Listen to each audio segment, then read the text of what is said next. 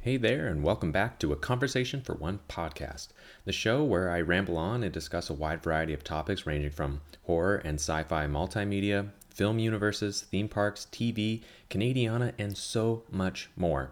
Uh, I want to give a big hello to my five faithfuls. Um, today we're going to be d- discussing quite the topic. Um, I'm sure you all know what it is because uh, you're all very smart people, and I trust you've read the title, but just in case, the topic for today is on Love, Death, and Robots, which is just such just such an amazing show. But before we get into it, I have just a little housekeeping I wanted to attend to. First, I deeply apologize for my lack of posts, and more importantly, my overall my lack of episodes lately. Um, my posts were the issue of Facebook thinking I was an imposter uh, after vacationing in Cuba, scary uh, communist Cuba. And uh, when they didn't help me out, I actually just had to figure it out on my own, which was a lot of trial and error. And it took a bit of time because of all the troubleshooting. Um, but that's all taken care of now, which if you follow me on Instagram, you know that I've I cracked it. I figured it out. Um, and it was actually just, it was just a mess. It was like my personal account was like connected to my business account. So I have two Facebook accounts and two Uh, Instagram accounts, and they were all crisscrossed, and all of my data was on one account and all of my banking info was on another, and it was just it was just a nightmare. So I couldn't post anything and I couldn't promote anything, and that's basically the issue. But as I said, it's taken care of. Um, the rest of my excuse for the lack of episodes and my overall lack of posts as well kind of um, just simply stems from the fact that I'm working seven days a week now, um, easy sixty hours, um, give or take, and a few of those days and later in the evening.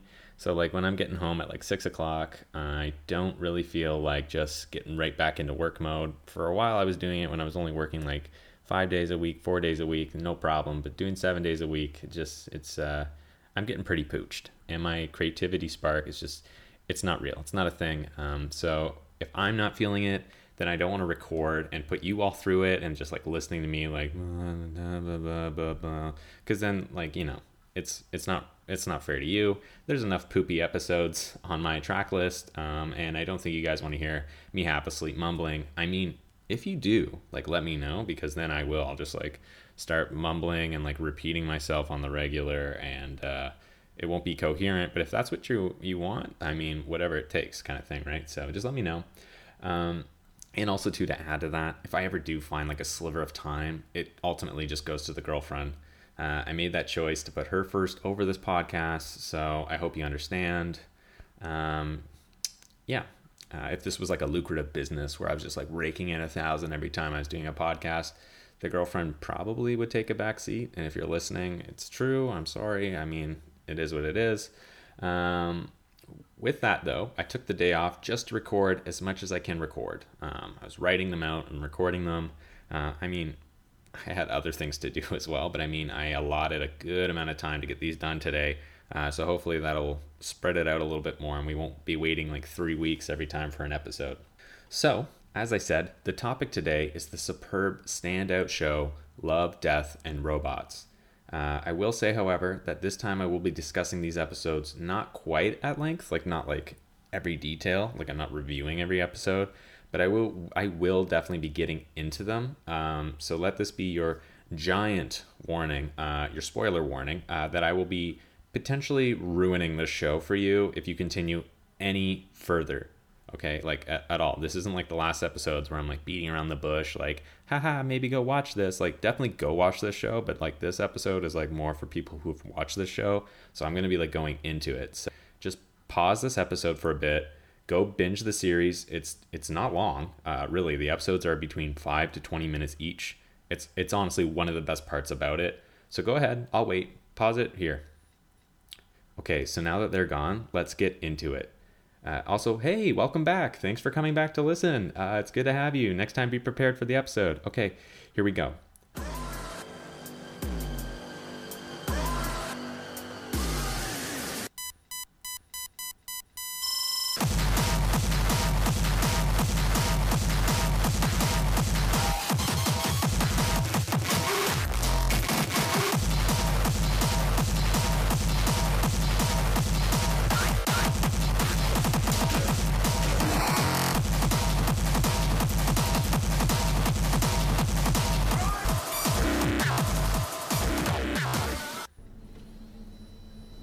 So, just a little rundown of what the show is. Love, Death, and Robots, L D A R. And you know what? I'll just call it L D R. We'll do L D R from now on. It is an American-produced adult, like super adult animated anthology series, uh, with the exception of, of one episode that is essentially, yeah, I guess, like there's a little bit in there, but it's essentially the only live-action episode. The, this eighteen-episode series debuted on Netflix. Yes, this is a Netflix exclusive on March fifteenth, twenty nineteen. So it's still very new, uh, and it totally won't be weird if you just want to jump into it now, or if you still haven't finished it yet. It's still very, very new. Um, it was produced by Tim Miller of Deadpool fame. He was the director of Deadpool, who actually started out as a special effects guy, if I remember that correctly. And also it's produced by the David Fincher uh, of You Name It fame. I mean, like, this guy's worked on, uh, his works include Fight Club, Seven, Zodiac, Gone Girl, Benjamin Button, Social Network. I mean, this guy makes outstanding, memorable stuff. You've definitely seen one of his movies, and you definitely remember all of his movies if you've seen them. Okay, so uh, the drawing feature for this program, for me at least, is that every episode is animated or crafted in a very unique style, and each episode is entirely different than any others in it. Um, so like they all have like this like different style, this different standout, um, um, I guess just like um, feeling, like vibe to them. And um, sure, like there are episodes that use like a similar style, um, but no one episode is exactly the same. And like you can really tell just by watching that there are key differences just in animation. So like if Studio A like did one and then like four episodes later Studio A did another one, you might be able to tell like they're done by the same people, but they look different. There's like distinct differences that make them different, and that already is just like, it's amazing.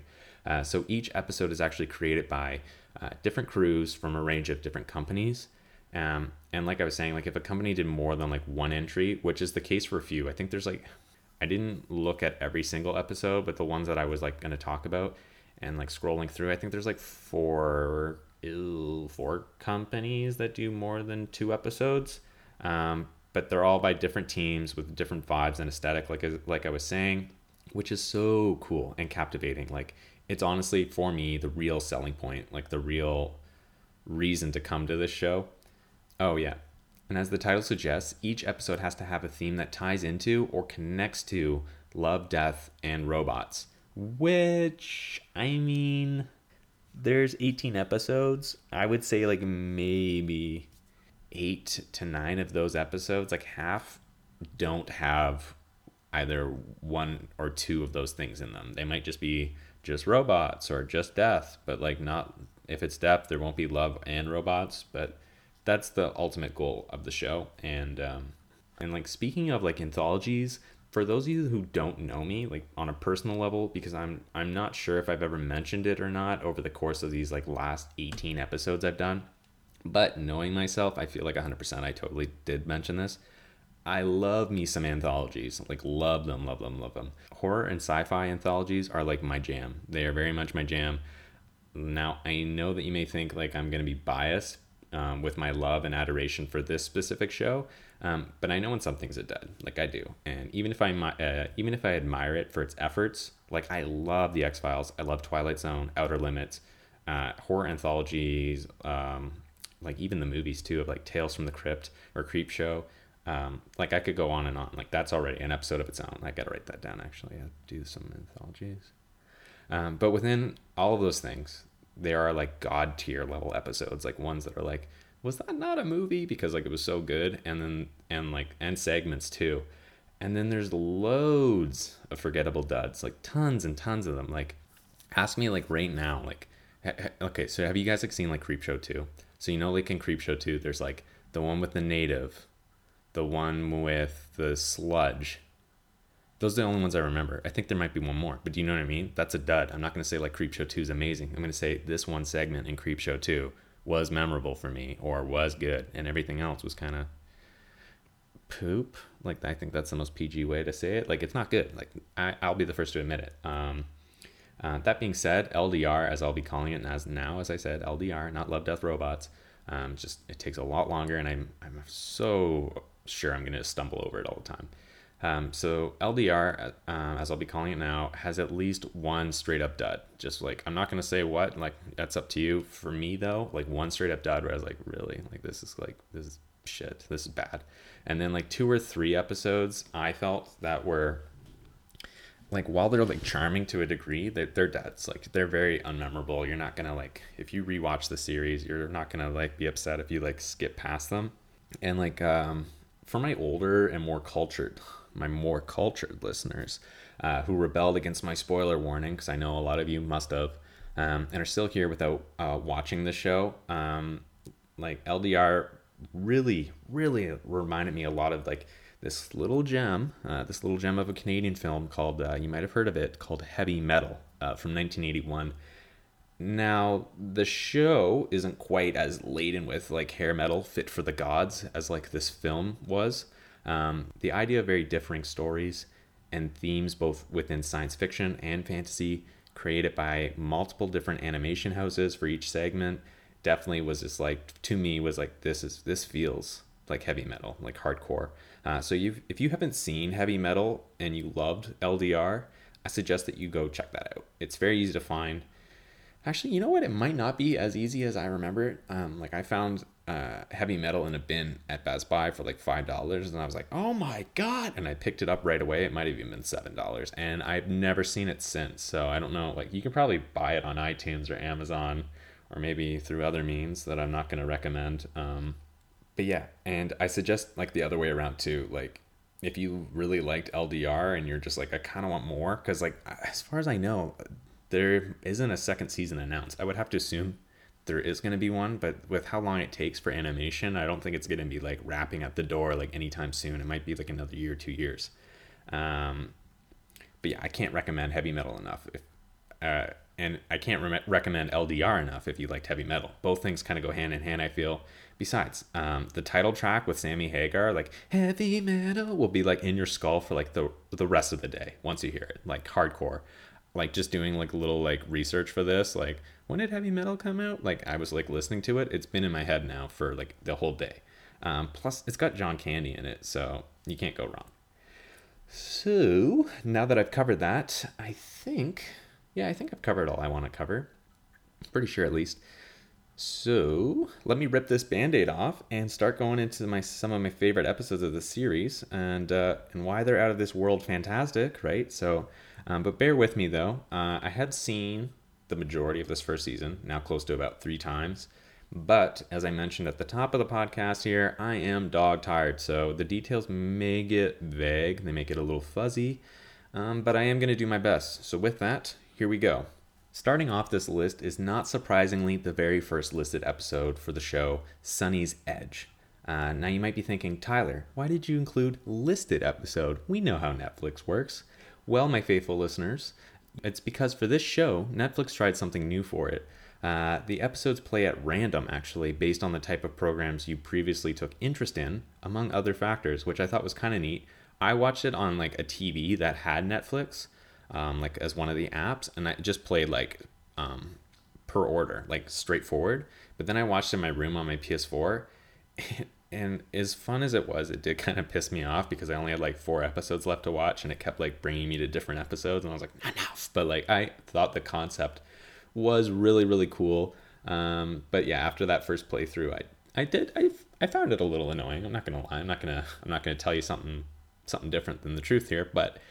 Very cool concept. I wish that, because there is more anthology series, like a Black Mirror or something did that, that'd be kind of cool. But anywho, so yeah, I did. I found it a little annoying, but it's just, it's probably just because I'm an old man. And uh, the more you listen to this, you'll realize how old of a soul I am. Just like, ah, why did they change this? I liked it. But uh, anywho, so Sonnie's Edge. Uh, this episode, uh, I have to admit, at first, I did kind of, I kind of missed the point at the end. Um, I loved the animation style, um, made to look almost real. It's like that C G I where it's just like, it's very realistic, but it's also not. Uh, like, you'll find within this series, there's like animation that's supposed to be like, these are people. And you're like, these are, no, wait, no, they're not. But this one was like made to look realistic, but like it was cartoony a bit, like. Still realistic, but exaggerated features. Um, uh, a little bit of an art style infused with it. I really enjoyed that. uh, and it was super fluid, um, but everything more or less had some exaggerated features, like I said.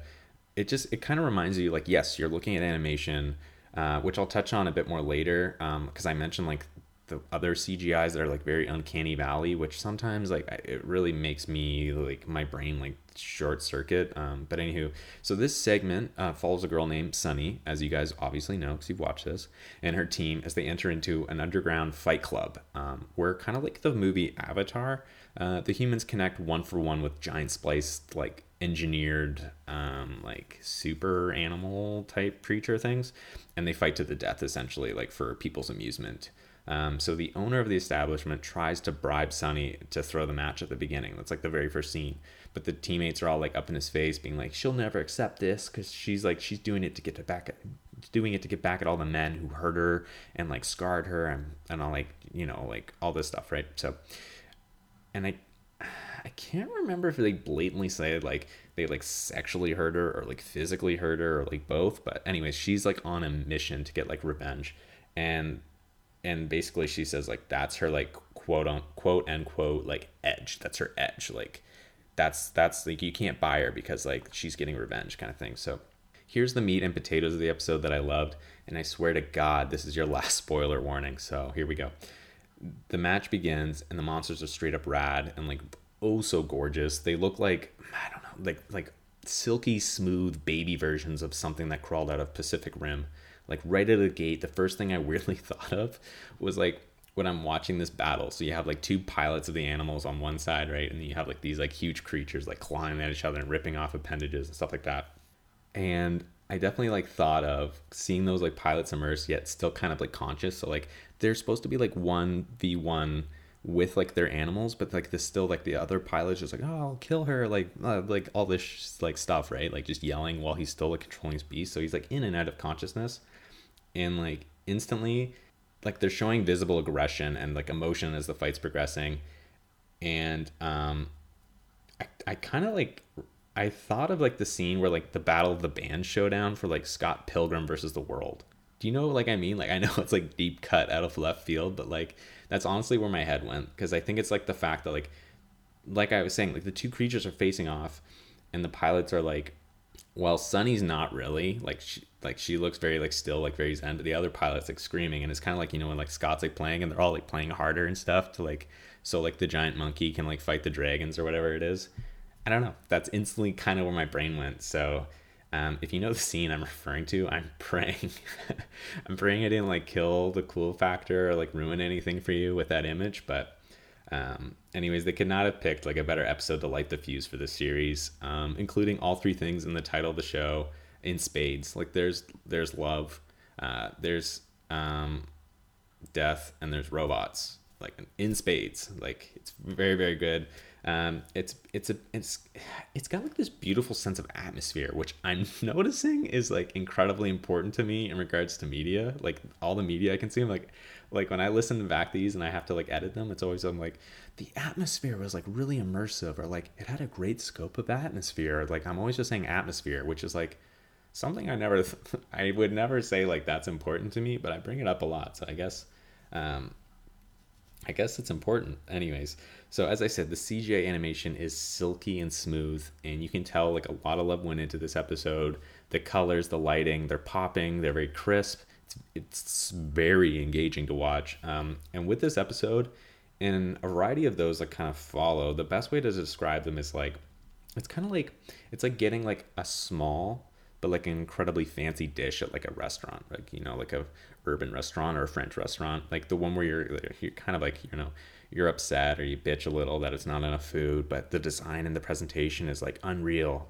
And then like you, you know, you take a little, you take a little try and your taste buds are like transported like to another dimension. And then like, although you're beyond satisfied, you're wishing now that there was more, not because you just want to fill your belly, but because it was unreal. Like you, you wish you could like have that experience again. That's basically what this is like. That's basically what these episodes are like. I think that's probably the best way to describe it. So Sunny's creature, getting to moving ahead here. Sunny's creature looks like she's going to lose the match, and out of nowhere, like literally like he's, the other thing's got like that knife for the hand, right? And just like starts stabbing this thing to death. And like, everyone's like, oh my God, because it looked like Sonny had that clear bandage. And then all of a sudden the monster opens its eyes again, and like his like the it's almost like a, a knife, like like Euron or like knife head, uh, and like just gouges, like just slams right into this this other creature's like neck, and then yeah, just kills the creature. I warned you. That's that's the spoiler. So the crew is celebrating, and Sonny is lured away by the mistress of the club owner that tried to like you know bribe her at the beginning. So Sonny shows her the creature, and uh, in the healing slash storing tank, probably it's probably both, right? Sidebar here, I know they have the tech to connect being to being, but with all the damage like the creature like sustained in the fight, even losing like appendages, being stabbed, um, like basically like on death's door, it's it was it's crazy to me. Like the first time I watched it, it's crazy to me now, and it's what I, it's what I was thinking that like the whole first part of that little scene. It's like, damn, it's crazy that it'll be healed for the next fight just by staying in a tank of unknown liquid. So anyways, here comes the twist. And honestly, I, I did. This is what I was talking about. I kind of missed this the first time. Like, I, I got it. I understood the twist, but I didn't get like, I didn't feel like the full weight of it. So Sonny gets offed by the mistress. I said offed, not off. And now the owner walks in and basically says, like, she should have played ball with him. And then boom, twist time. Sonny was just a robot shell connected to his spine, and he's like, "What the? Like, what? What are you?" And Sonny was actually the creature who ran the robot. So Sonny is that creature. The girl we thought was Sonny is nothing. Is just a shell. So she, this creature was the one who was hurt by all the men for sport. She couldn't be bought because it was really for revenge against the pilots and the system. And Sonny's edge was that she was actually fighting and could actually die if she didn't win. It wasn't just for fun. It wasn't just sport. Like, she had to win or she'd be killed. So then she kills the two in the room like that. And and it's just like, boom. You're just like, oh my gosh. So, like, they actually are, like, sentient creatures. And, like, that was the edge. I love that twist. Like, you you could see it coming, I guess, in a certain sense. But I thought that was, like, of all the episodes, that was probably the best twist ending of all the episodes. Um, yeah. Uh, I love the episode. I've come back to it two more times after the first viewing. The fight is great. The story is tight. It's definitely a top five episode. Um, if you don't want to watch more after starting with this episode, I mean, if you do end up starting with this episode, then maybe the show isn't for you. Uh, I know I was hooked after watching it. Um, yeah, it's just it's a solid episode. It, it's a, and it's yeah, just a great opener. The next episode, I think, is a cut above the rest, and it's called Good Hunting. Uh, this episode. Is, yeah, it's probably the best one. I mean, in terms of story, animation, rewatchability, and not in the message, it's definitely one of the few I wish was its own film. Uh, animated by a Korean uh, studio called uh, Red Dog Culture House, it's done in like a traditional looking cell animation, and it is so fluid, so gorgeous. Like, so many frames in here. It's like watching a dream, honestly. It's so fluid. Everything is just like animated with incredible detail. It's like an adult Studio Ghibli film. Uh, anyways, there's there's another classic kind of style animated segment in the show that I'll probably include. Um, but but the smoothness in that one can't even be compared. Like, this episode, this segment is just gorgeous. Um, the short uh, is... is It's um, the short is a historical uh, kind of like alt-future steampunk look at Hong Kong uh, right before the turn of the British conquest and industrialization. Uh, so the story focuses on on Liang and his father as they try to hunt like this shape-shifting spirit who apparently entrances and possesses um, the governor's son, the governor's son, the emperor's son. And there's this fight chase scene, and it's so rad. It's like... It starts off kind of like in the palace, but then it goes through like rooftops and through like the forest.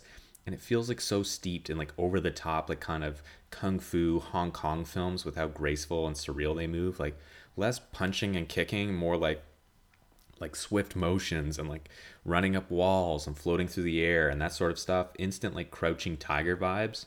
And also I totally dug the lore of the story. Like they have like uh, these like um, the spirits and like the magic of like Of, of like China and um, basically like how like what you had to do, like I think once like the the spirit like starting is starting to change, like he entrances like Liang and then like or she entrances Liang and then is about to like change back into a fox and just like head into the bush, And the father's like, quick, like splash this piss. I'm pretty sure it's like piss all over it, and I'll change it from like, or stop it from going, but he can't, he's so entranced. So like the dad grabs the piss jar, and like halfway through her transformation, he just throws it. And I'm sure like the furries just went like apeshit for that, but he just like, he pours it all over them. And then uh, she's like this like half woman fox, really cool looking design actually.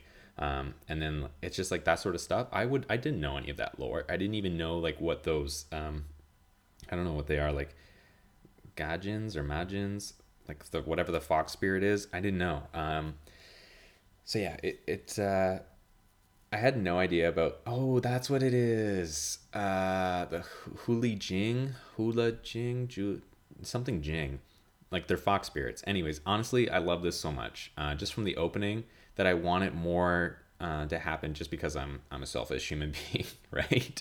Like I was like, I want more of this, but anyways, no other reason. It was done perfectly.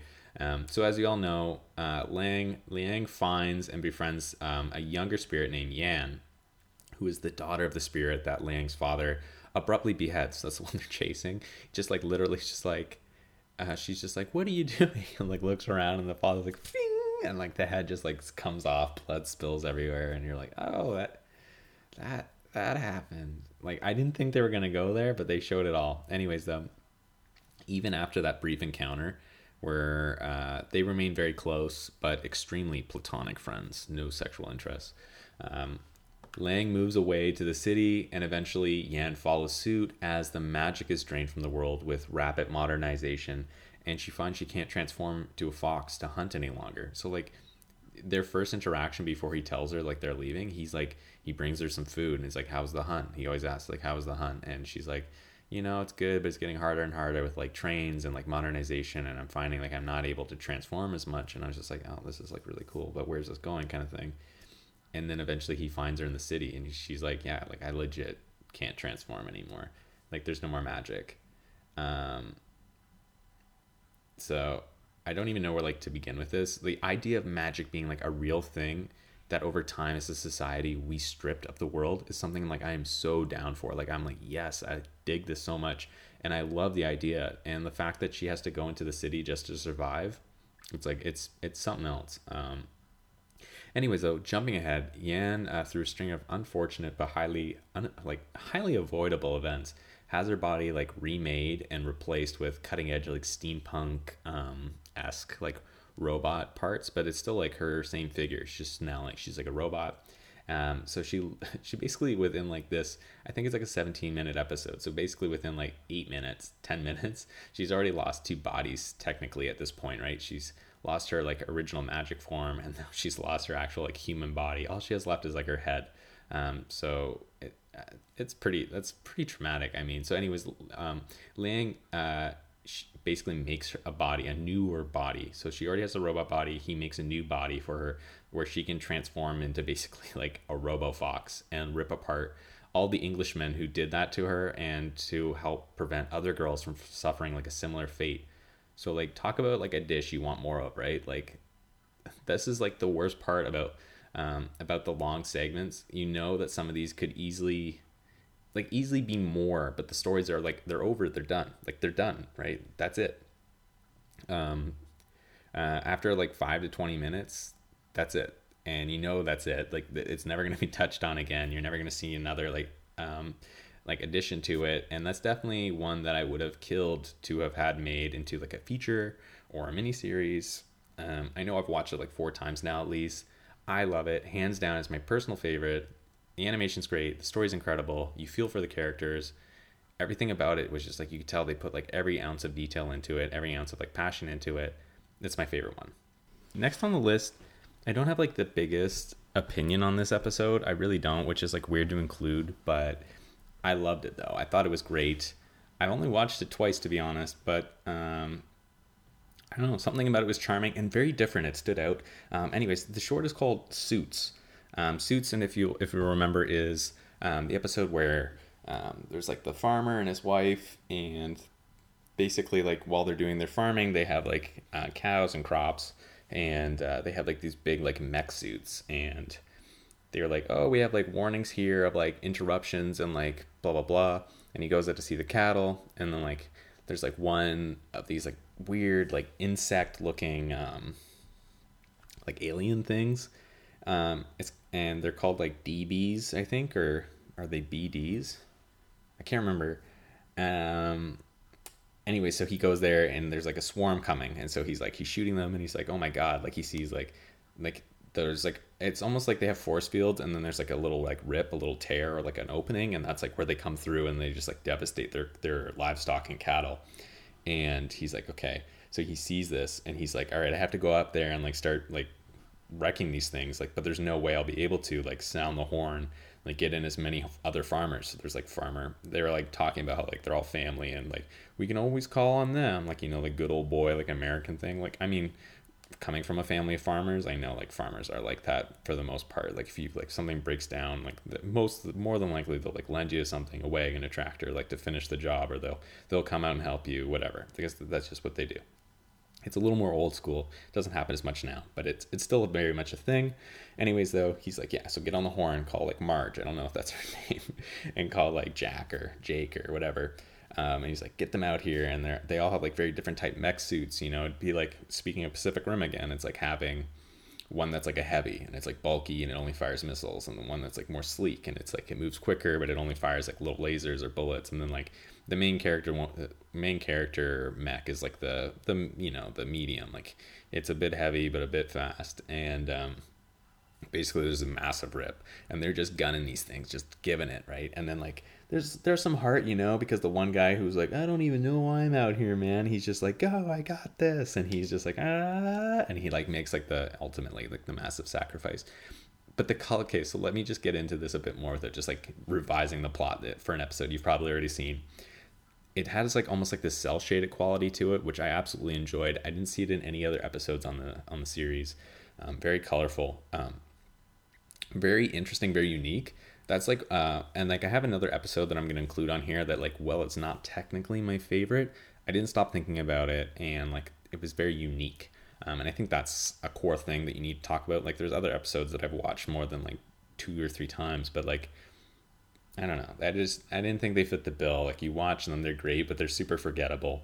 Um but this one though, I love like the idea of like mech farmers and like fighting to like protect your cattle and all of that stuff. I mean, it might not be totally original, I'm sure like there's something out there somewhere that has like a similar concept, but I don't, I, I don't know, I just I dug it. I thought it was great. You've got like the the cigar chomping like older like woman farmer, you've got like the skinny kind of yokel farmer, and then you've got like the like the the meat and potatoes, like beefy, like we'll get it done kind of like main farmer, you know, with the beard, and he's like a lumberjack looking guy. And um yeah, they all have like laser defenses. Like it's like it's like a, a, a kind of like a fun mix of like like hardy old nationalism, like farmers, like good old boys, wood picket fences, and then like everything is like like everything is like lined with like state-of-the-art like motion tracking laser systems and artillery, and they all have mechs and they're all like computer savvy, and it's just it's a perfect world. Because if you know farmers, not all of them are like that, and uh, a lot of people who are computer savvy and tech think farmers think lowly of farmers. I just loved it.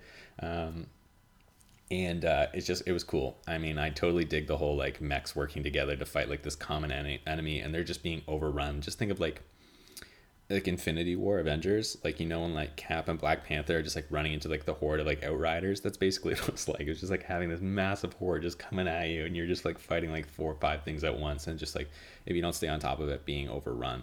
And it was cool too, because it wasn't just like mechs like mechs that are like, oh, um like aren't aren't like basically indestructible and like unlimited ammo. It was like, no, like they were getting like wrecked, scratched, like one hit was just like, oh, like my arm's down, or like this thing's jammed, and it's like, I'm out of ammo, we need more ammo, like. And then finally like an ammo pack is like dropped, and they're like covering for this guy, like ammo's running out quick, because these like mechs are like made for like small time pests, like maybe picking off one to like ten, not like picking off like three hundred at a time. Like, so I just, I don't know, the attention to detail was great. I love the colors, like everything was bright, everything popped. It was like watching a moving comic book. It was three D, um, but it was just like watching one like come to life.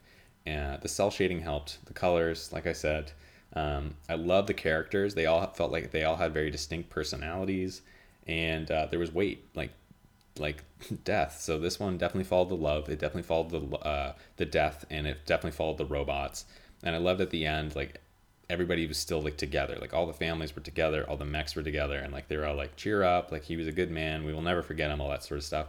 And then it zooms out and you see like they're like terraformed colonies. That's why like these things, the things that they're like they're shooting, it's not like it makes you think like, man, these creatures are like, they've come to like Earth and like we got to constantly take care of them. It's like, no, like they've terraformed this planet and they've made like little like um food colonies to like send to space and elsewhere and like back to Earth maybe, and the things coming through are literally like the things that were like on their planets.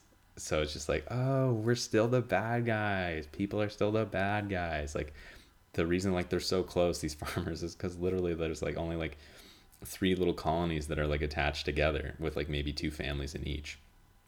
And uh yeah, all these creatures are literally, that's their area, that's their planet, and they're just coming in there like doing their thing. Is is probably humans would too, if like aliens came and they just terraformed like Chicago and like New York and Detroit or whatever, right? I'm sure people would be constantly going in there like trying to like pick them off, trying to weaken them.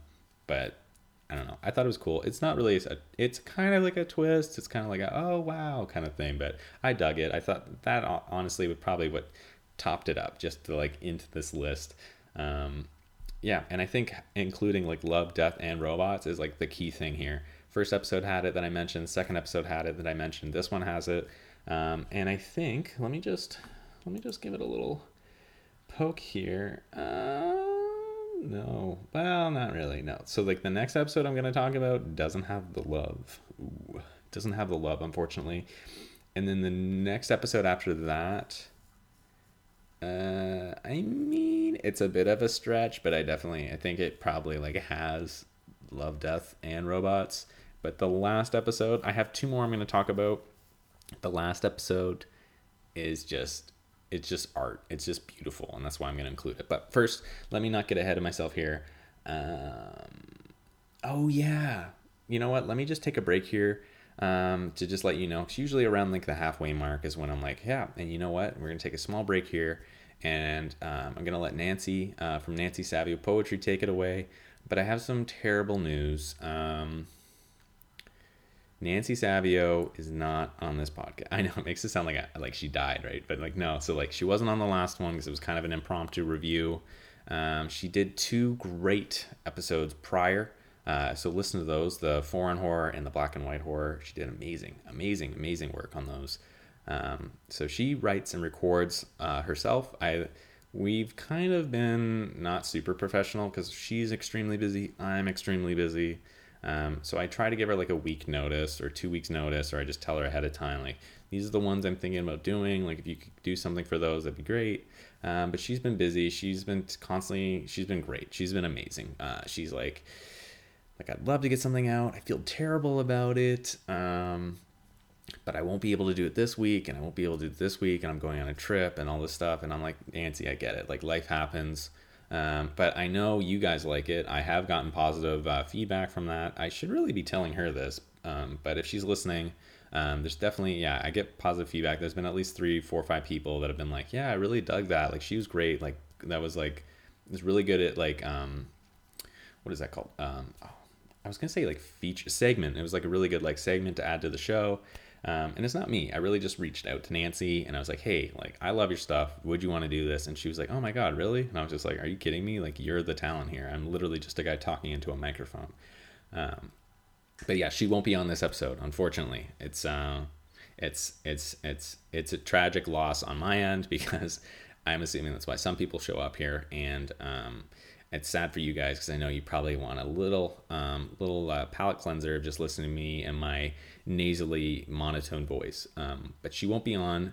Uh, hopefully she'll be on the next episode. I do have a couple more episodes that I have in the pipeline. I know I say that all the time, but literally I've like I've got kind of like the script notes from the next episode and the other episode I've had kind of finished script wise, and like even promo pictures done for a while, but it just keeps getting rolled over and rolled over. But I'm working on stuff, and then I've got another guest episode coming, uh, so hopefully she'll have segments for those. Uh, she was like, I feel bad, and like maybe put on um, some of the, the samples that I sent you, and like while they're great, um, I mean, I might I probably won't, just because like they are good, but literally they're like five seconds. It's like five seconds and ten seconds, so like to put her in for fifteen seconds is not really a big palate cleanser for you. I might toss those in um, for a smaller episode, but I already feel like this one's kind of going to be a longer one, uh, so she won't be here. Um, and then um, while we're talking about this sort of stuff, I might as well uh, plug some of my sponsors here. So make sure you guys go check out... Oh, and by the way, before I even do this, go give Nancy Savio Poetry a follow. I'll definitely include like the tags in the show notes and the, the Instagram post. Go give her a follow. She makes amazing stuff all the time, on the regular, um, and it's constant input on her end. I mean, it's a lot easier for her. She writes a poem that's like a few lines. I'm sure it's like, I mean, creatively, it's probably not like she just like is just constantly like burning them out, but like it's a lot easier for her to do that, and you can get a little taste of Nancy's poetry at all the time, not just when I finally get an episode out. And uh, and I think she'd really appreciate that if you gave her a follow. So, uh, go follow uh, Nancy Savio Poetry. And then also now, my sponsor. Go check out Outra Apparel, the original sponsor of the show.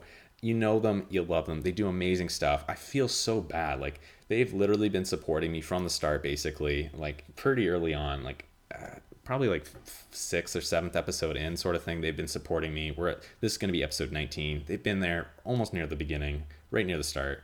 Uh, lots of faith in me. I love the people running it. Uh, Their clothing is superb. Like I've talked about, I have a hat from them. Admittedly, it doesn't fit my head too too well, and it's not because of the hat. It's because I have a just a ginormous monster head. And uh, but it's it's a well made cap. I love the trailer truck kind of like snapback. It's it's uh it's good. It's great. It's amazing. Um, and the sweater. I've talked about the sweater. It's so comfy. It looks great.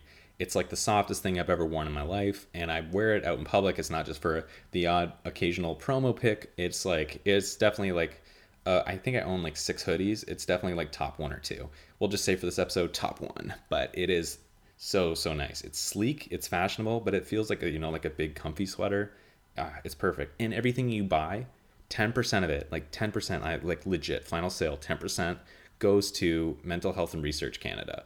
And honestly, what more could you ask for? Like, tell me right now somebody you know who doesn't suffer or hasn't suffered from some sort of mental illness. Like, it is a big deal. People nowadays are depressed all the time. People are suffering from other things that aren't just depression, you know? Like, literally, you have, like, people that have, like, schizophrenia. You have people that have, like, bipolar disorder. Like, people are suffering from things all the time.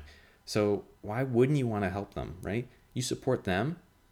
Their company supports Mental Health Research Canada, and you look fresh to death. You look so goddamn good. Like, people are gonna be like, oh my god, like, Outra sweater, what is that? It looks so good. And you're like, you don't know about Outra?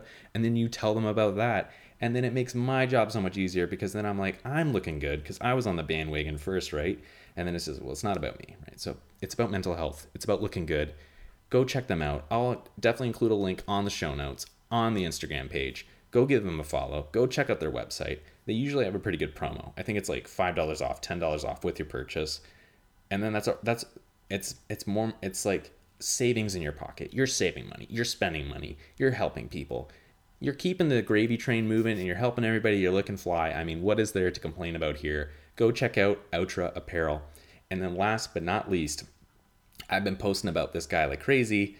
He's an amazing author. He supported me. He gave me a book.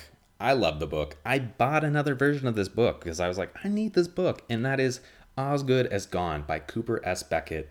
It is an amazing kind of horror mystery novel. Um, I Well, I did a whole review on it. Go go listen to my review while you're at it. It is for Osgood As Gone. It's this like cosmic supernatural horror mystery with this like strong female protagonist who's like also a podcaster. So kind of cool. Um, and basically it's like through like old bands, listening to like records backwards, like listening to old conspiracy, like pirate radio, like recordings, and like missing kids. Like there's so much, like everything is like, like I, I think I described it on like my, my uh, episode is like everything about it makes you just feel like a mixture between like the Horned King from like the Black Cauldron and like literally like Charlie Day, like circling like strings to other strings. Like everything about it was like perfect. It was a super enjoyable read. I don't read. I never read. I own lots of books, but I don't read. That book I could not put down. Um, the book is super affordable. It's on Amazon. I think it's twenty bucks, or even better, go to like osgood as gone dot com and buy the book there. Just support Cooper S. Beckett right out the get-go. I'm sure he'll he'll like appreciate it, and um, everything to just make, there's another book coming out, so you're definitely going to want this other book after you read this first book. Trust me, I'm like itching for it, and I've never been itching for a book ever in my life. Um, but yeah, go go check that out. Go give my episode a listen if you need a little uh, further uh, further uh, acknowledgement as to how great this thing is. And then go give Cooper S. Beckett a follow on Instagram, and then go give Spectral and Spectre a follow on Instagram. I'll include links for all of these amazing people on my Instagram page when I make this post and on my show notes. So go check them out. Now back to the show. Columbia Pictures presents Heavy Metal. A trip beyond the future to a universe you've never seen before. A universe of mystery. A universe of passionate fantasies. A universe of terrifying evil. A universe of magic. Heavy Metal.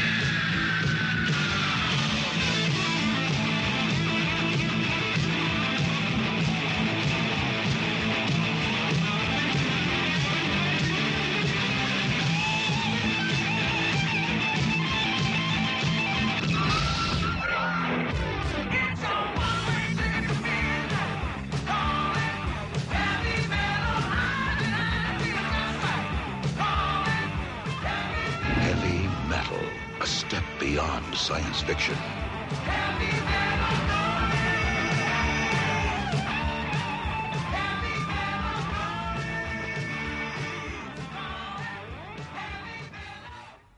So the next one here, um, I think I've kind of decided I'm going to do five. So I think I'm going to do like a quick this one and then maybe like two honorable mentions. I'll keep them close. I'll keep them nice and tight. Don't you worry.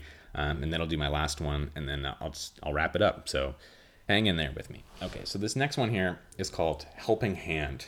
Now, weirdly, this one wasn't like a true favorite of mine. Honestly, it wasn't. Um, but I decided to include this because it is a shorter one, which is kind of nice because I think, yeah, I think the the la- the first three are all on the longer side. They're all in like seventeen minutes, eighteen, nineteen, twenty minutes. Um, it's it is a shorter one. And also, too, because the vis- visual im- imagery was, like, so real, so palpable that, it, like, it le- honestly, it legitimately disturbed me. And I still think about it. Like, even after, I only saw this once. I just saw it one time about, like, a month ago. And it's it still disturbs me. Uh, so, to me, essentially, this is the best way I figured out to describe this is, like, if Gravity, you know, Gravity, like, twenty thirteen, Sandra Bullock, if that was, like, an R rating. Because that's essentially this premise. And I love me some realistic space drama just as much as I love science fiction, like a lot. Uh, so, anywho, this astronaut is up in space. She's like, she's doing some measurements or making repairs to like the I S S or whatever it is.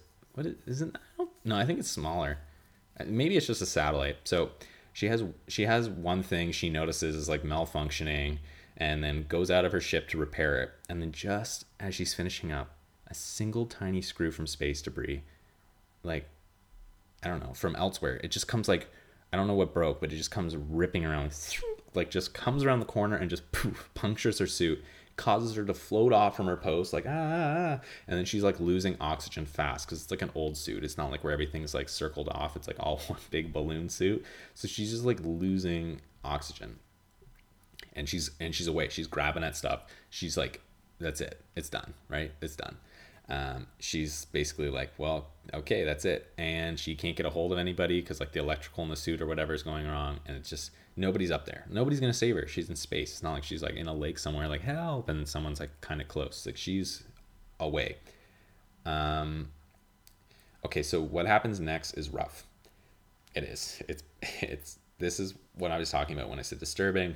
So if you're still listening, like honest to God right now, if you're still listening, despite my numerous warnings, um and if like you're queasy, uh take this one slow. I'll talk slower. So she makes the tough call. Uh so she takes off takes off the arm piece and decides to tie off her arm, like tie it off, like seal it, tie it off, like has like a zip tie, basically suctions it off and to get back to safety. So she She ties off her arm in the colds of space. Colds, I don't think that's a word, but the colds of space, you know what I mean. She waits for it to freeze off like legitimately freeze off, so then she can then throw it to gain momentum, to get back to the safety, to get back to safety before her oxygen runs out. So I hope you understood what I just said. Now, if you've seen this episode, you know, like, you know, like I totally just grazed over that scene. So why it's so haunting is because it's filmed and presented, if I remember correctly anyways, in shots of like P O V, like point of view, as well as in second person. You feel her pain. Let me repeat what I said. She ties off her arm so it can freeze off. You're literally watching her, ah, ah, ah, like screaming, like, like, you know, like how cold your arm gets in, like when you get frostbite, frostbite, like for my Canadian listeners, it's just like, oh my God, like it, it's numb where it starts to feel warm. You're like, oh, this is nice. But then it starts to hurt again because your skin's like, help, right? Like screaming, like imagine like Bugs Bunny from Space Jam, just like, we need your help. That's basically like your arm, right? It's like, oh my God, like you're just feeling it. Like now imagine it like crank to eleven, like you're in space, like you're watching this arm, your arm freeze, but it's not over a course of time. It's like instantaneously just like freezing off.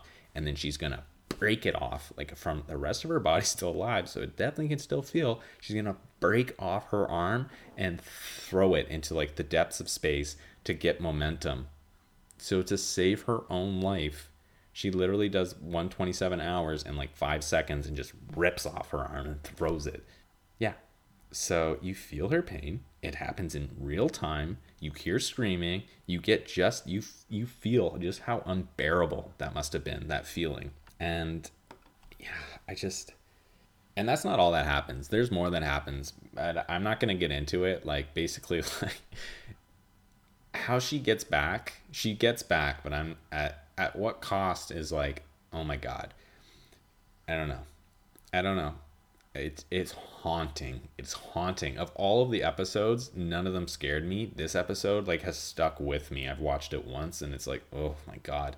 So another thing too, is like, they made this look uncanny valley, like as, as, as anything. Like she looks so real. The spaceship looks real. Nothing is exaggerated. Nothing like feels like crazy, like unbelievable. Um, it's created by Axis Studios, which is a studio from Glasgow, and they did just like an absolute like bang up job with such like a small amount of time. Like this is, like I said, a shorter episode, and like it packs just a wallop, like one hell of a punch. Like you're like, whoa, like it's almost uh, like skin crawly. Like I don't want to watch this, but like I can't turn away kind of a feeling. Um, so yeah, if you want one that's going to leave an impression, this is definitely going to be the one you don't forget. Um, As for love, I mean, I'm sure she loved her arm. So if we want to stretch that to, to fit the needs, there's definitely um, death of her arm. Her arm died. And uh, robots, uh, I mean, if you want to include the satellite or spaceship that she's working on, then it's kind of a robot. Uh, other than that, it's really just strict sci-fi, and it doesn't tie into anything, but it, it was so visually um, demanding, I guess. And uh, it was... Uh, I, f- I felt like I would be doing it an injustice if I didn't include it. So now, before I get into my final one here,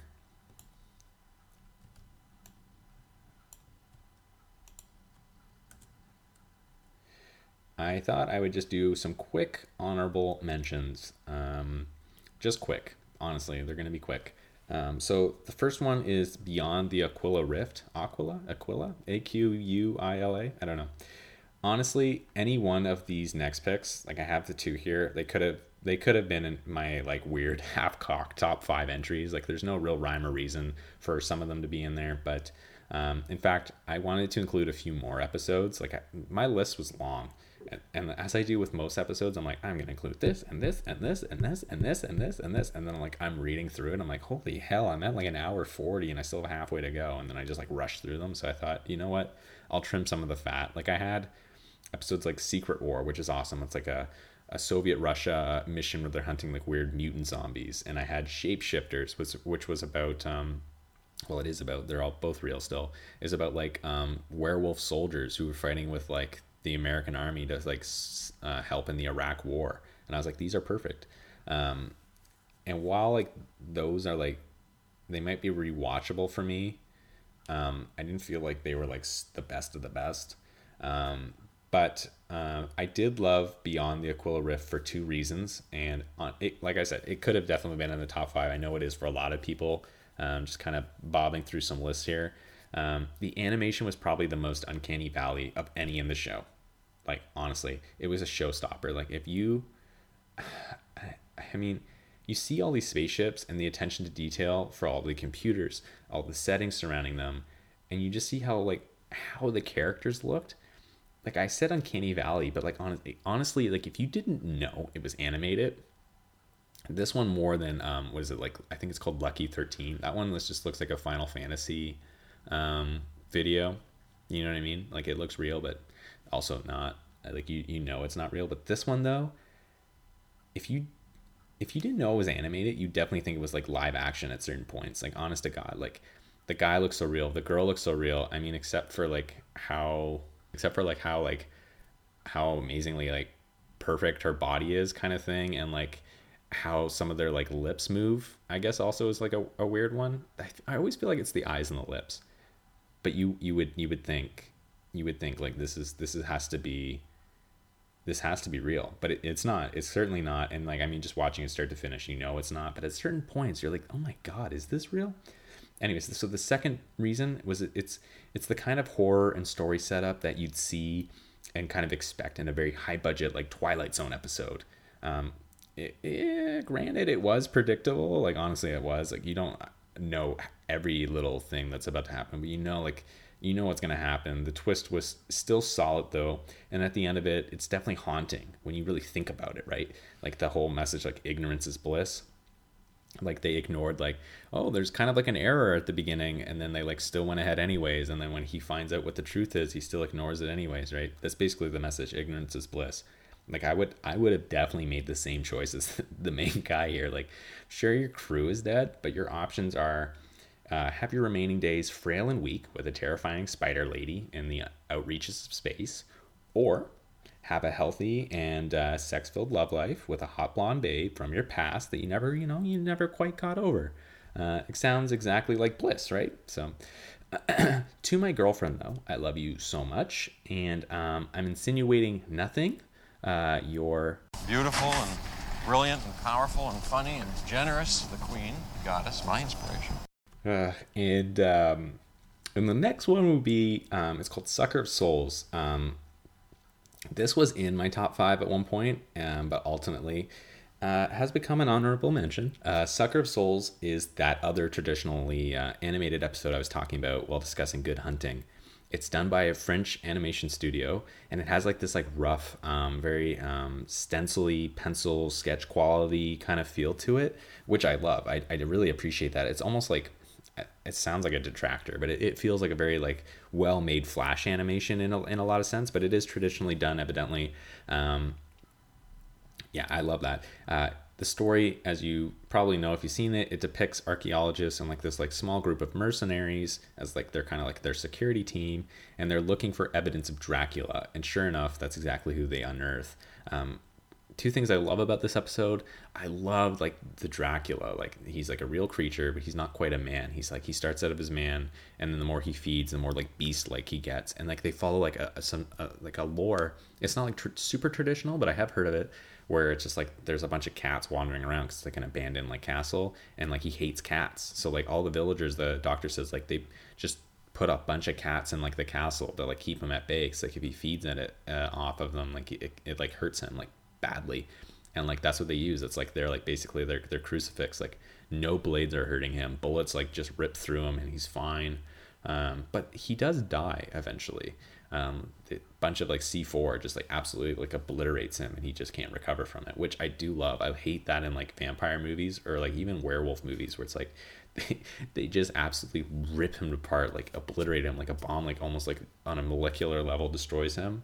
And it's just like, and then he like starts growing back together. It's just like, no, like that doesn't work. Like in the olden days, like you couldn't do that. But now it's like, there's literally nothing left. Like you can't just come back. But anyways, that was really cool. And um, I love too, like it, le- it left on such a cliffhanger. Like they're running, they're firing.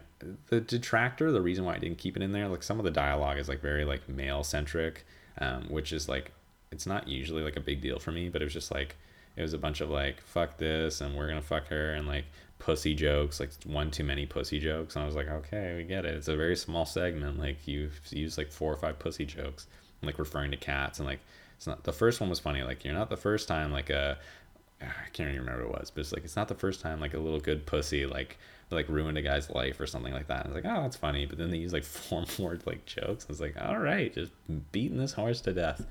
And, um, yeah, I mean, it was cool. The animation really lends itself well to like the Dracula thing. And then they like stumble into this like temple and there's like a thousand other like Draculas in there. And you're like, oh my God. And then it ends. And I was like, oh man, I totally want it more. And I think that's the whole, like the mixture of like jokes and the fact that it was like, I want it more. It was like the the two big detractors. That's why it's an honorable mention. But I love the animation. I love the story. I want it so much more. And I dug the lore of it. So I think that's it. I think like that's why I would put like Sucker of Souls. And it like kind of like rooted it in real life. Kind of like uh, they were speaking Romanian, if I'm correct, which is like technically where like Transylvania would be now. Um, it was great. I thought it was great. But um, yeah, so those are my uh, those are my honorable mentions. And then our our I don't know what that is, but our final one is uh, the episode Zima Blue. So right from the get-go, the most noticeable thing about Zima Blue is the art style. Like, let me just, before I even touch about the plot or what I didn't like about the plot, sorry about this, like the sound, like this chair, I gotta get a different chair. Like, if I just move my leg a little bit like this, then all of a sudden like, and it's just like, oh my God, enough. Anyways, so the art style.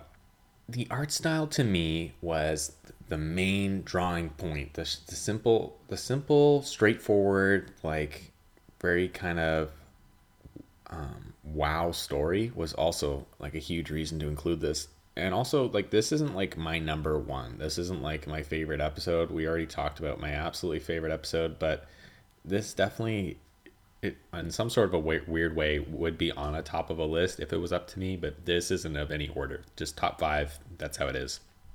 In a top five. It's not like listed. Uh, come on, figure it out, Tyler. Here we go. So the art style to me was like very much, I don't know if you guys remember the Disney episode I talked about, but there's a, a segment in there for Fantasia two thousand. Well, it was supposed to be for Fantasia two thousand. It was like this finished uh, episode Um, that was like started in like the forties or fifties or whatever, and then didn't get finished until like two thousand six. And it was like a, um, a basically a collaboration between Salvador Dali and or Dali or um, and Walt Disney, and it was called uh, Destino. And they like they had the song for it. They had all the art pieced out. They even had like some rough um, animations of it. And then it just got put in a file, and they're like, "We'll finish this later. We're both very busy." And then they died, and then it didn't get finished. But that kind of sort of animation mixed with like um, Aeon Flux and a little bit of, um, and even kind of a bit of Tron Uprising, that same kind of like very elongated like form and um, very like square-ish like shapes, like rectangular. And also too, I don't know if you guys know this person because I've never brought him up on the show, but there's an artist named Shag.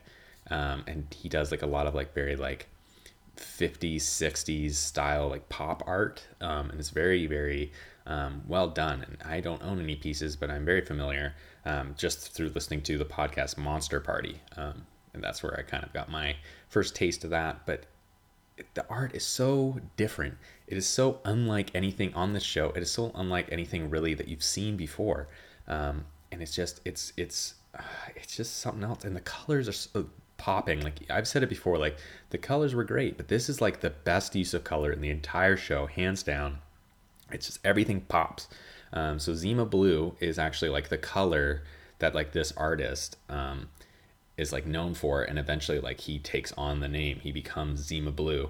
Um, so like this journalist Claire is invited to speak to this uh, artist. He's like super reclusive, um, and he's He's just like, I don't know, he keeps doing like these art pieces that are like bigger and bigger and like more like wow factor, and just like constantly puts more effort into them. And it's just constantly like he bought a planet or something. What did he do?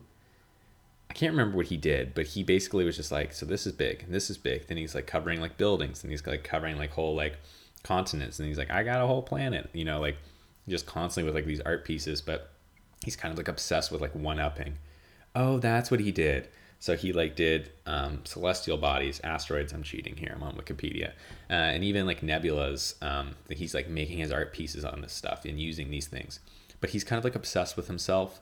and he's kind of obsessed with like the idea of perfection. At least that's what Claire um, says. She's kind of like our narrator for the story, and like he's constantly like getting cybernetic attachments and enhancements and like replacing this and replacing that, or like adding to this, to the point where I don't think he's actually like a man anymore.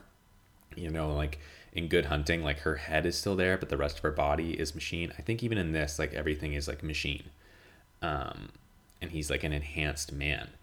But the truth is the like the, the twist, as you find out once he like, he showcases his like final piece. This is like his last piece. Everybody like comes from everywhere and they're like, oh my God, like, and it's this massive swimming pool. And he's like, this is going to be my last piece. And he like dives in, dives into this pool. And then literally all, all of his like body parts are like, like coming off, falling off, just nothing. And he is like literally a pool cleaner, like scrubbing like the side of the pool. And so it's like, you see, like he wasn't ever a man. He was always an advanced android. Uh, so he's originally built by a young black woman many years ago.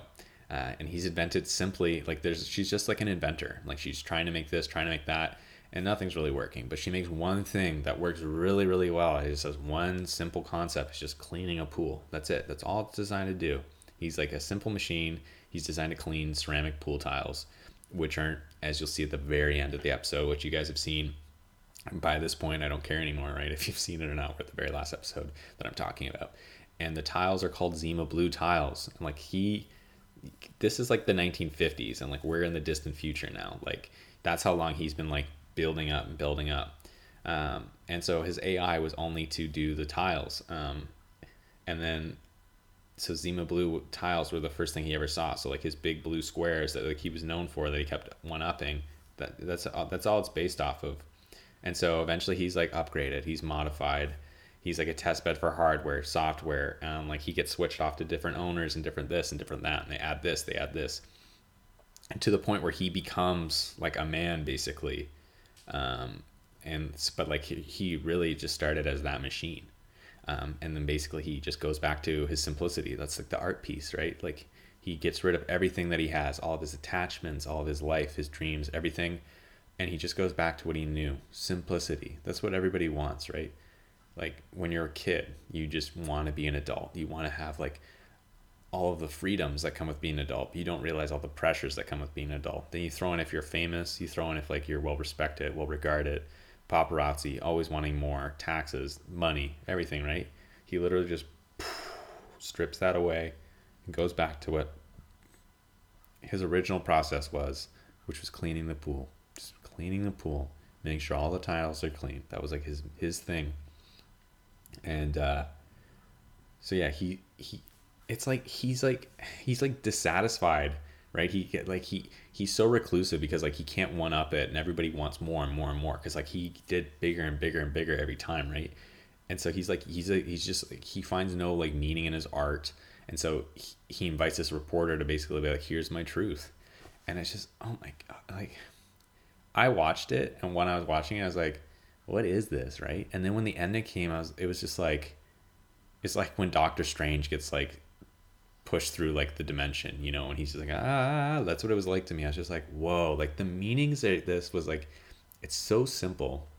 I know I sound like a, a high school girl in like a philosophy class, but it's like, it's so much deeper than you think it is, right? Oh my God. But like you, it is, it's so much deeper because it's core concepts goes so much beyond like what the like the message here is so much deeper than you like you ever think. Like I don't know, there's just like this like a complete, for a podcast it's awful, but there's like this complete lack of like conceptualization on my part because it, I feel like it's so much deeper than it actually is. And I, to me it is like the perfect episode. um it's, it's like, and like there's like rebirth and like like longing for something and like longing to go back. Like everybody has like these things, and like yeah, so he tells the story to this girl, and that's his final piece. Like he he immerses himself back into like the pool. So like, oh, that's the thing in the story. While he's doing all this art, he literally like scavenges, builds, gets like these things like reconstructed. Like it's all the original pool. It's that same pool from like that nineteen fifties house that that woman had and he has it completely rebuilt, top to bottom rebuilt. And yeah, that's like, it's almost like his final resting place. Like that's what he wanted. That's where he originated from. He strips away all of his modifications. He's back to his original state, and he reaches what he feels is like his true happiness. Like he's home, he's where he started, and that's where he ends. And it's like, it's beautiful. And I thought it would be the best, the best one for the number one. It's not a long one. I think it's ten minutes, eleven minutes maybe. And, um, yeah, it was just great. It was just great. Like nothing about it was scary. It was just like pure fantastical, like science fiction. And like, it's like, it goes from the brightest of brights to like almost like silhouette of the characters. And the art style was unreal. The colors were great. The story was fantastic. The idea, the principles, I just, I don't know. I loved it. I fell in love with it. I thought it was great. Was it my favorite episode? No, no, it wasn't. It wasn't my favorite episode, but I did. I think this was like peak for the show. Absolutely. This was, I felt like these top five, while not all of them were like my favorite, favorite episodes, like the majority were, like maybe one or two weren't. Um, they were just like a peak essential viewing, I thought, for this show of what was great. Um, the only other one that I was kind of debating putting on here was Alternate Histories, which is like really kind of absurd in some aspects, but I thought it was a really fun episode. I just didn't feel like talking about it, but definitely check that one out too. Um, yeah, I mean, there's tons, tons and tons of great episodes. Um, like tons of them. There's eighteen episodes. And like I said, there's only like maybe like one like bad episode and like two or three duds. And I mean, everybody's entitled to their opinion. So you might think they're all great, or you might find more, or you might think some, think the ones I didn't like were actually good ones. And the ones that I just recommended, you might think were poop, you know, but check out this show. Like it's perfect. I thought too, and now it sounds like very slobby, but I thought they're like perfect things to like throw on if you're eating. I don't know if you're like me, but like if I'm eating like a quick sandwich or like microwave pizza or something like that, like quick on the go, like I have somewhere to be or something to do and I'm just eating quick. I like to take my mind off of work once in a while or like personal life. Um, you want to throw something on, but if you throw in a movie, that's an hour and a half. And next thing you know, you're like, oh my God, I've wasted an hour and a half. Or you throw in an episode and it's like thirty minutes and you're like, this is too long. You finished eating your food in like ten minutes, thirteen minutes. And now you still have another like twenty episodes left to watch this, twenty minutes to watch this episode. It's like, it's too much. So like these episodes I thought were like perfect. You get like just the right amount of zip, the right amount of zing. And like you're between five and twenty minutes. And I mean, the majority of them are like twelve to fifteen minutes. Like it's, it's perfect. It's great. Um, there's actually, you know what, never mind. There's lots that are like eight and ten minutes. I'm kind of cheating now here. I'm looking back again. Um, yeah. Um, real quick before I get off here. Um, I have some unsponsored sponsors. Bear with me a sec. So my first unsponsored sponsors, which I thought, you know, I'm going to try and segue this in here. So here we go. Speaking of all like the different places and countries that, um, that you, uh, speaking of all the different places and countries that all these animations came from and all the studios that were working on these things, I thought it would be great to let you guys know, um, one of the apps that I used a lot on my trip to Cuba. Um, the trip was not, um, the best. I mean, the girlfriend and I made the best of it, but the trip itself was kind of poop. Um, so because there wasn't a lot of internet and there wasn't a lot of things to do, Um, I spent a ton of time, more time than I'd like to admit, and more time than my girlfriend was pleased that I was doing, on an app. And this app was called Mark O Travel. It's like Mark the name, and it's like O apostrophe travel. Um, and this app is like unreal. Um, it's technically a free app.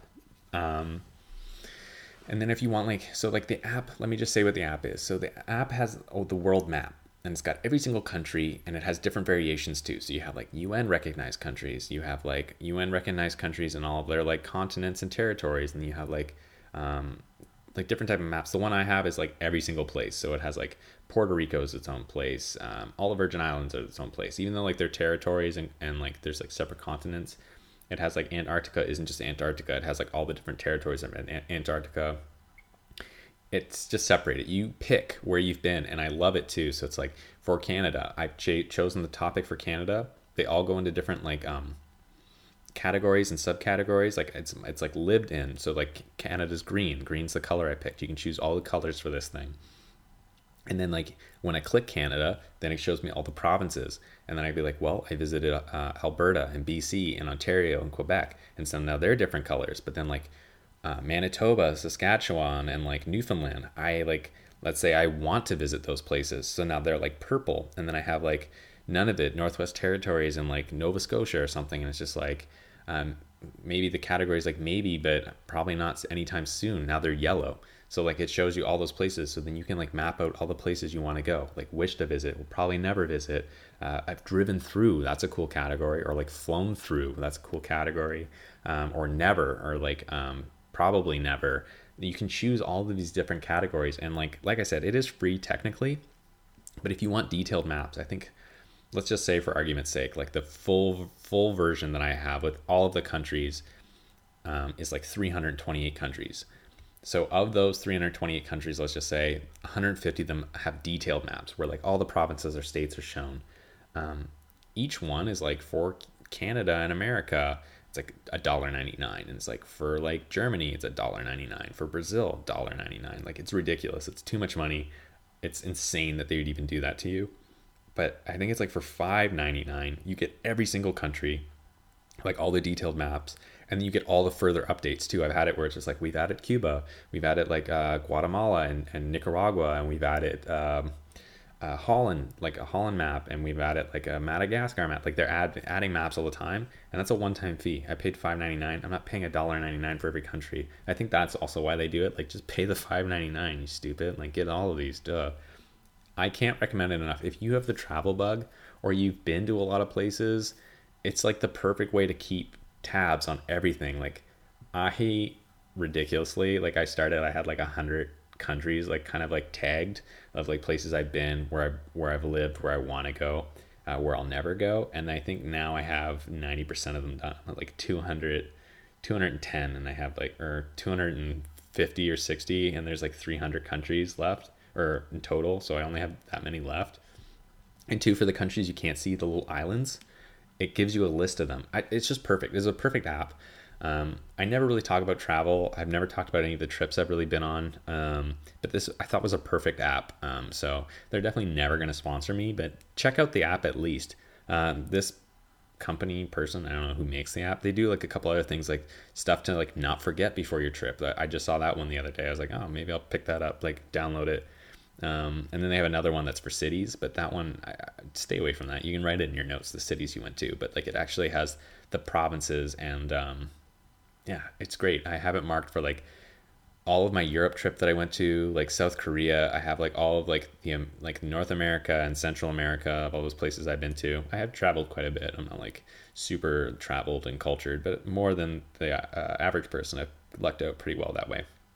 And then, um, I have two podcasts to recommend. So if you love um, my theme park episodes, I think I have two of them. You're going to love Podcast The Ride. Definitely check them out. They are much more experienced. And unlike this podcast from like, I talk about this, this, this, this. They literally talk about uh, theme parks, amusement parks. That's it. And it's refreshing every single time. I never like started, I was never like this like amazing like theme park enthusiast, like aficionado. But I've like slowly grown into one, weirdly, because like there's so much like history, background, lore, um, tech. There's so much going into theme parks all the time you wouldn't even imagine. And they have, they're not at, they're not like a super research. They're all like really funny guys, but they know their stuff, and it's like super fun, refreshing listening to them. It's like an hour. It's like the run of the mill kind of podcast time. You're not going to be listening to them talk for like hours on end, and it's not like a, a twenty minute podcast, which honestly, I kind of don't like those anymore. It's just like, oh my God, like now I have to wait another like three weeks for you to do like another twenty minute episode. So they're perfect. But on the long factor, this next podcast I'm going to recommend, Monster Kid Radio, is very much on the long side. Um, Derek, the host, his voice, I don't know what it is. It's not soothing. It's not like amazing, but something about it like is gripping, and I, you can't stop listening to him. He just sounds like the fun guy you're having at a party, and he, he knows all of his stuff, and he's like, he's very down to earth, and I, you agree with a lot of his opinions, and he has so much surf rock. I don't know how he gets his hands on so much of it, but like in between all of his shows, he's got surf rock playing. He's got classic monster movie trailers playing. I do that once in a while. I'll play like a trailer or something, but he's got them going all the time, and he's got great guests. He talks about all old stuff, but like not like old, old stuff, you know, like not nineteen ten, but it's like classic monster films you didn't know about, classic like uh, horror films. Atomic Monsters was one I just listened to. If that sort of stuff is like up your alley, he, this guy's good. Like he's won a couple Rondo Awards, if you know what that is, as much weight as that holds. Um, and he he's great. So yeah, check out um, Marco Travel, the app. Go check out Podcast The Ride, and go check out um, Monster Kid Radio. And um, and if you're listening to this, uh, go check out Heavy Metal, the movie, because that movie's amazing. Um, and then make sure you go check out all my real sponsors. And um, yeah, make sure you guys give me a follow. Uh, follow me on Instagram at A C F O Podcast. Follow me on Twitter. Twitter's so dead. Like I do not know how to gain followers on that on that uh, on that social media. Like I got like I I bounce between eighteen and twenty followers, but then when I got on Instagram, it's fire. Everybody's on Instagram, so I don't know how much more I'm gonna post on Twitter, but I feel like I need to have it. Um, you can go ahead and follow me on Facebook at A Conversation for One Podcast. Uh, you have any questions or concerns?